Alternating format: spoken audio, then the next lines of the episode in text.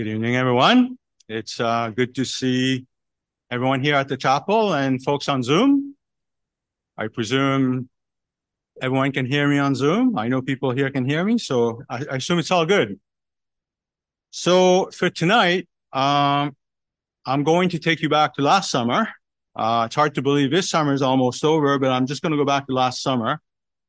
Uh, we were given uh, an opportunity to speak. Uh, it was about 15 minutes. It was just uh, a way to get us to to come up and speak, and and I'm still speaking.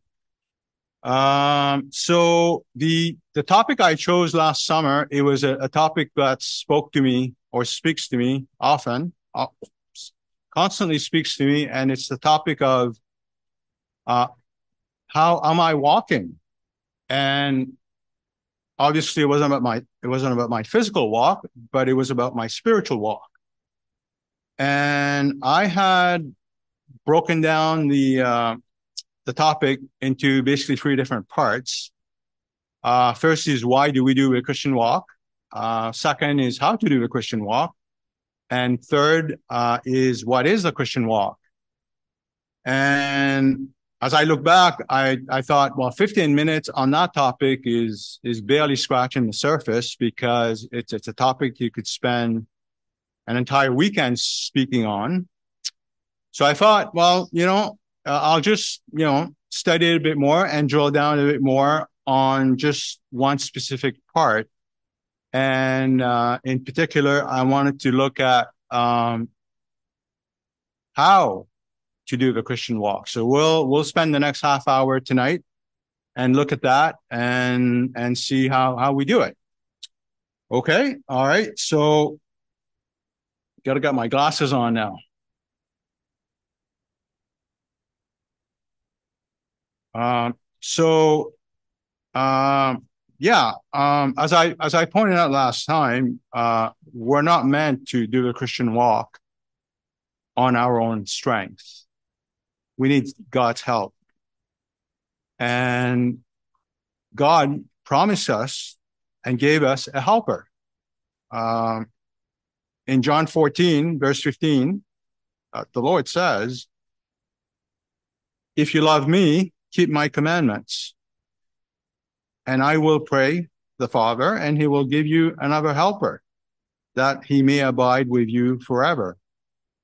The Spirit of truth, whom the world cannot receive, because it neither sees him nor knows him. But you know him, for he dwells with you and will be in you. I will not leave you orphans, I will come to you. This is a promise from the Lord. We're not, this is not just our imagination that the Spirit is in us to help us. The God gave it to us. Um, the dis- note uh, there's a distinction that at the time uh, the Spirit was dwelling with the disciples, just like in the Old Testament when uh, uh the Spirit made Himself known to the people of God, and even filled them with the Spirit. The indwelling only happened after the Lord's death and resurrection, not just to the disciples, but given to all believers. So it's in all of us who believe. The Spirit is with us, but also in us. He is our helper. Paul reaffirms this truth again in Romans 8, verse 9 to 11. Paul says, But you are not in the flesh, but in the Spirit, if indeed the Spirit of God dwells in you. Now, if anyone does not have the Spirit of Christ, he is not his.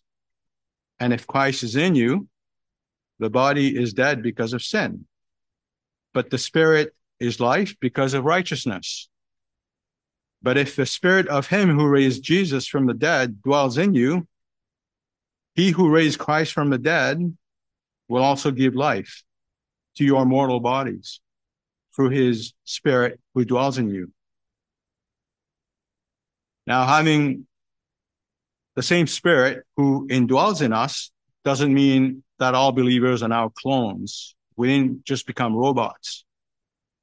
God has still left us free will as to how we exercise the spirit in us. Because love comes out of free will. We cannot force someone to love, and God doesn't want to either. The work of the Holy Spirit is not equal in everyone. There are some who are just more in tune with the Holy Spirit. Maybe it is a sign of spiritual maturity. Maybe some people are just more gifted that way, some more spiritual and some less, but all have the same spirit. God has given us a broad range of gifts and talents. And personally, it's a bit of a mystery to me why people's abilities are so vastly different in spiritual matters, but also in non spiritual matters. Having said that, God's word also talks about how sinful or how our sinful nature is able to quench the spirit or hinder the work of the spirit. So as believers, we must show the evidence of the spirit. We cannot let our sinful nature rule. As believers in the body of Christ, we all have the spirit indwelling in us. But for the spirit to work in us, Paul also tells us we need to be filled with his spirit. Paul writes in Ephesians uh, chapter 3, verse 18, and do not be drunk with wine, in which is dissipation, but be filled with the Spirit. To be drunk with wine is not compatible with the filling of the Spirit. In fact, to be drunk with wine is not compatible with many things in practical terms, because wine takes over your mental and physical state. Why it's known as impairment and leads to a lack of self control and judgment. Interestingly enough, wine or consumable alcohol is also referred to as spirits. Spirits that are completely opposite to the work of the Holy Spirit. But it's not just wine or alcohol in which is dissipation. Looking up the definition of dissipation, it actually has several meanings. In the context of Paul's writing, though, it means to indulge in extravagant, intemper- intemperate, or dis- dis- dissolute ple- pleasure. Likewise, to be consumed by the things of this world in such manner also takes away from the filling of the Spirit. It's not necessarily just wine. So first we have the indwelling of the Spirit because we've put our trust and faith in Christ. Second, his con- spirit continually helps us in our walk when we're filled by him. Why the Lord referred to the spirit as the helper. We need his help. And the filling is an ongoing process through life because challenges and temptations don't stop we continue to face them in our lifetime. I came across this quote recently and, and thought it was quite catchy. And the quote goes like this says, When you get saved, the Holy Spirit becomes a resident. When you get filled, the Holy Spirit becomes the president. When he's president, he's in control. He fills us and we're under his influence. We're not letting the desires of the flesh win. But if he's simply a resident, it means the flesh is getting priority and we're acting out on the basis of the flesh. Grammatically, the difference between resident and president is simply the letter P. Add a P to resident, you get president. P, as in powered by the Spirit, so when we're powered by the Spirit, we're filled by the Spirit. He is president. So going back to the Christian walk, uh, God's word instructs us in many ways how to do this. But tonight, we're going to look at Paul's writing to the Thessalonians in his first letter. Towards the, uh, the end of the letter, he instructs the Thessalonians how to how they should conduct themselves. They were a young church at the time, and the believers needed direction. We're no longer a young church. We live in a different setting and culture, but those instructions are just as valid today. So for tonight, we're going to look at verses 12 to 22, where Paul provides some practical examples of the Christian walk, how a believer ought to conduct themselves. I'm going to read these verses in the uh, New Living Translation. So starting at verse 12, it says, oh, sorry, uh, uh, chapter 5. Someone's paying attention. I'm glad. I forgot to include that in my note. I, I write it so much that I forgot to include the chapter. That's good. Chapter five. Um, so verse 12, chapter five. Dear brothers and sisters, honor those who are your leaders in the Lord's work. They work hard among you and give you spiritual guidance. Show them great respect and wholehearted love because of their work and live peacefully with each other. Brothers and sisters, we urge you to warn those who are lazy, encourage those who are timid, take tender care of those who are weak. Be patient with everyone. See that no one pays back evil for evil, but always try to do good to each other and to all people. Always be joyful. Never stop praying. Be thankful in all circumstances, for this is God's will for you who belong to Christ Jesus. Do not stifle the Holy Spirit. Do not scoff at prophecies, but test everything that is said. Hold on to what is good. Stay away from every kind of evil. So, breaking down these verses, back to verse 12, Paul says, Dear brothers and sisters, Honor those who are your leaders in the Lord's work. They work hard among you and give you spiritual guidance. When Paul says to honor those who are the leaders, he's referring to the leaders or elders of the church. Those who are working hard to shepherd and guide the church spiritually. Note how Paul writes work hard because it's not an easy job. not looking for brownie points here, but I think it's tough job to be an elder. It's uh, it's a big responsibility and perhaps underappreciated. Paul says to honor, respect them for the work they do. They dedicate their time, effort, and resources to shepherd the body of the body of believers. Being an elder is more than just a title. It's hard work.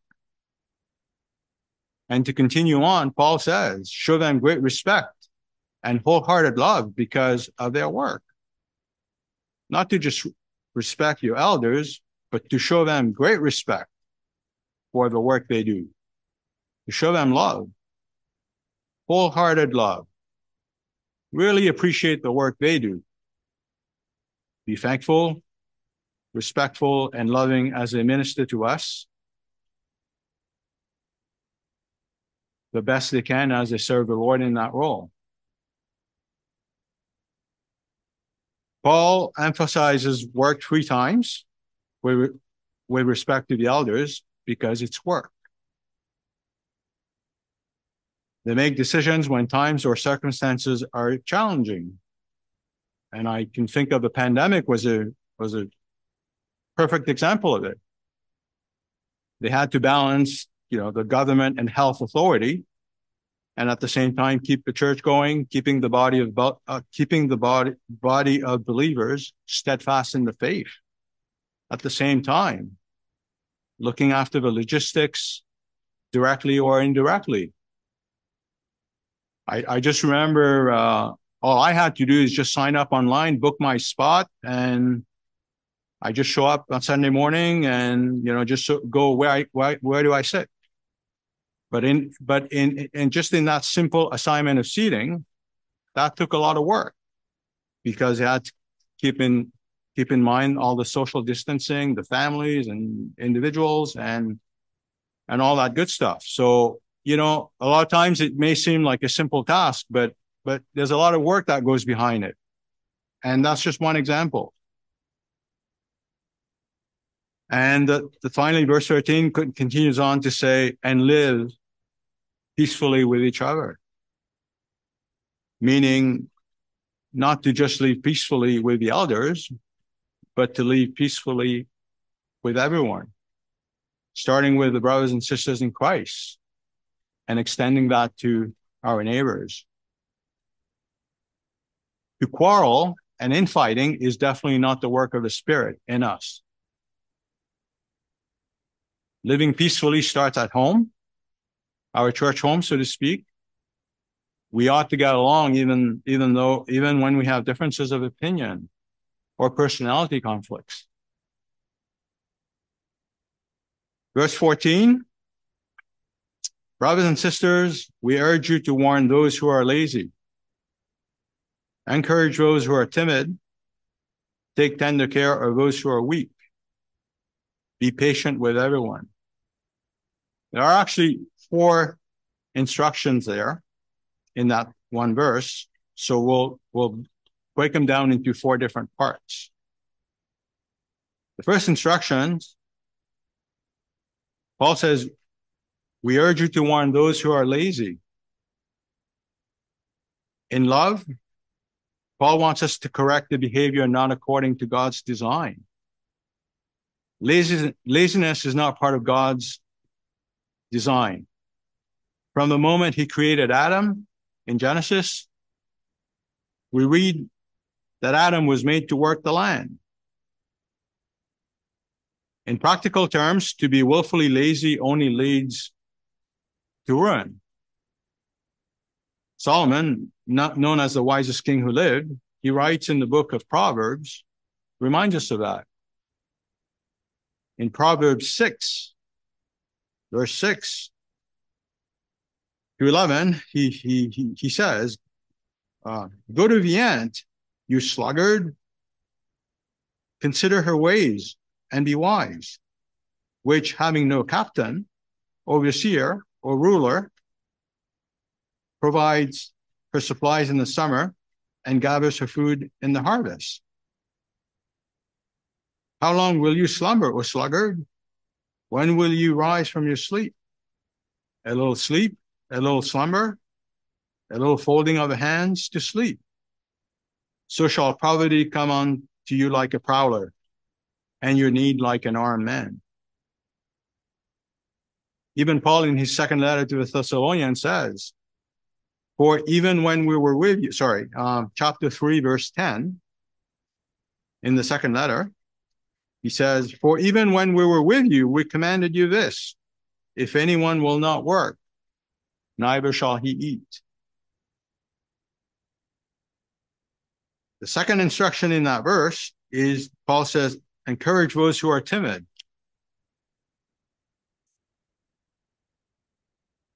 Timid are, are those whose spirits are down, whose confidence is down. Maybe those who lack courage due to past failures or circumstances they find themselves in. Maybe they're afraid to fail again and need reassurance to be lifted up. They need to be encouraged and strengthened to know the body of brothers and sisters are there for them if things don't work out again. Third instruction, Paul says, Take tender care of those who are weak. Weak, weak doesn't necessarily mean physically weak. It can, it can certainly, certainly mean that. And it is easier to see and help someone who's physically weak. But that's also what we don't see. We are to care for those emotionally weak and or spiritually weak as well. Those emotionally weak maybe need someone to talk to they need to share their burden with someone to know others have compassion, that they care. Those spiritually weak maybe need help to steer them away from temptation. They need help to strengthen their faith. So, although the outer being looks fine, when it's not a physical weakness, the inner being is not sometimes. It is weak. So we are to take tender care of those who are weak. So finally, the last instruction in, in verse in uh, in verse 14 is to be patient with everyone. Key word here is everyone. Everyone, believers and unbelievers. Difficult people or difficult circumstances you find yourself in with others. When we have acted out on our impatience by our, our actions or, or, or words, the consequences and damage done go much deeper. We can never rewind and erase actions or, or words we eventually regret. Do we have different standards of patience depending on who it is? It should always be the same. Starting with the ones we love and extending that to strangers. Verse 15 See that no one pays evil, pays back evil for evil, but always try to do good to each other and to all people. There's a common saying, don't get mad, get even. That's definitely not the Christian way. Paul reminds us in Romans 12, verse 19, Beloved, do not avenge yourselves, but rather give place to wrath. For it is written, Vengeance is mine, I will repay, says the Lord. If we've been wrong according to the rule of law, we have a legal system that will render judgment. It's not perfect, but we're blessed to live in a society with a dem- democratic rule of law. Ultimately, Paul says to leave it to God. He, he will take care of all the wrongs in the end. Instead, try to do good by loving and forgiving each other. Verse 16 and 17 kind of go together. It says, always be joyful, never stop praying. These two verses are not meant to be a 24 7 application, as that's not practical or, or realistic. Rather, it's a mindset that we should have to always be able to rejoice and to pray. Times or circumstances may be tough, but to know we have a greater hope should always be reason for joy. Uh, joy is not happiness. Happiness is a feeling. It comes and goes and very much depends on the circumstances we're in, which don't last.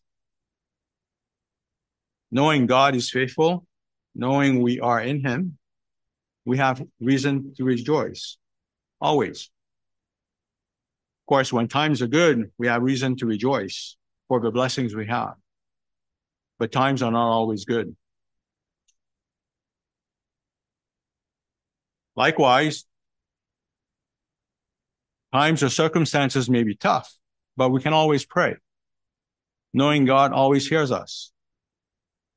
There's no time or place that limits when or where we can pray. There's no occasion when we are unable to pray. God is omnipresent. To have fellowship and conversation with God is ongoing. It doesn't have to cease. It can be done anywhere and anytime. Verse 18, Paul says, Be thankful in all circumstances, for this is God's will for you who belong to Christ Jesus. We don't give th- thanks for everything, but we give thanks in everything. It's a subtle but significant difference. We don't give thanks for the difficult situations we find us, we find, we find ourselves in, but in God, recognizing that God is in control of everything, we can be thankful. The second part of that verse, for this is the, the will of God in Christ Jesus for you, I'd like to think applies to the last three verses we just read, not just verse 18. because God's will for us is a new paradigm. It's a new way of thinking, meaning to always be able to rejoice, to pray, be thankful, because that's what God wants. He wants us to know He's in charge, to trust Him, despite the reality we, we're facing. It's His will for us in Christ Jesus. Verse 19, do not stifle the Holy Spirit. In other words, do not cut off or extinguish the Spirit. In the early days of the church, as we read in the book of Acts, the Holy Spirit manifested itself as a fire.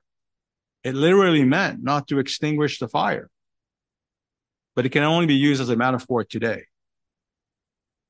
Paul instructs us not to extinguish the fire figuratively, but to keep it burning, to let the power of the Spirit keep working in us. Verse 20, Paul says, Do not scoff at prophecies. The Thessalonians were not so much scoffing prophecies in God's word, they were not rejecting scriptures. It has been suggested that they were instead rejecting the people who were abusing their positions in speaking God's word for personal gain or perhaps even teaching false doctrine. But the next instruction that Paul gives also says to test everything that is spoken. We always have God's word as the reference point and God's spirit to guide us to the truth. Verse 21 Test everything that is said. And then the uh, the second half of uh, verse 21 uh, hold on to what is good can almost be read as a separate verse. To hold on to what is good, again, as measured according to the standard of God's word, not what the world defines as good, because then it becomes a subject subjective matter everyone has their own view of what is good or what truth is. As Pilate put it to the Lord in John 18 38, Pilate said to him, to the Lord, What is truth?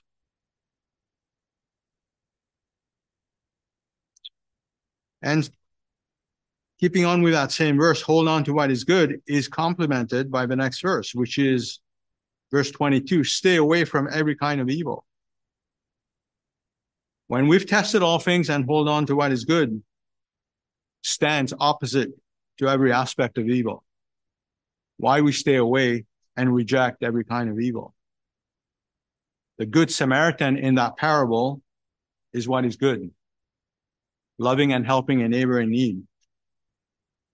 Evil is when, as John points out in First John chapter 4, verse 20, if someone says, I love God and hates his brother, he's a liar.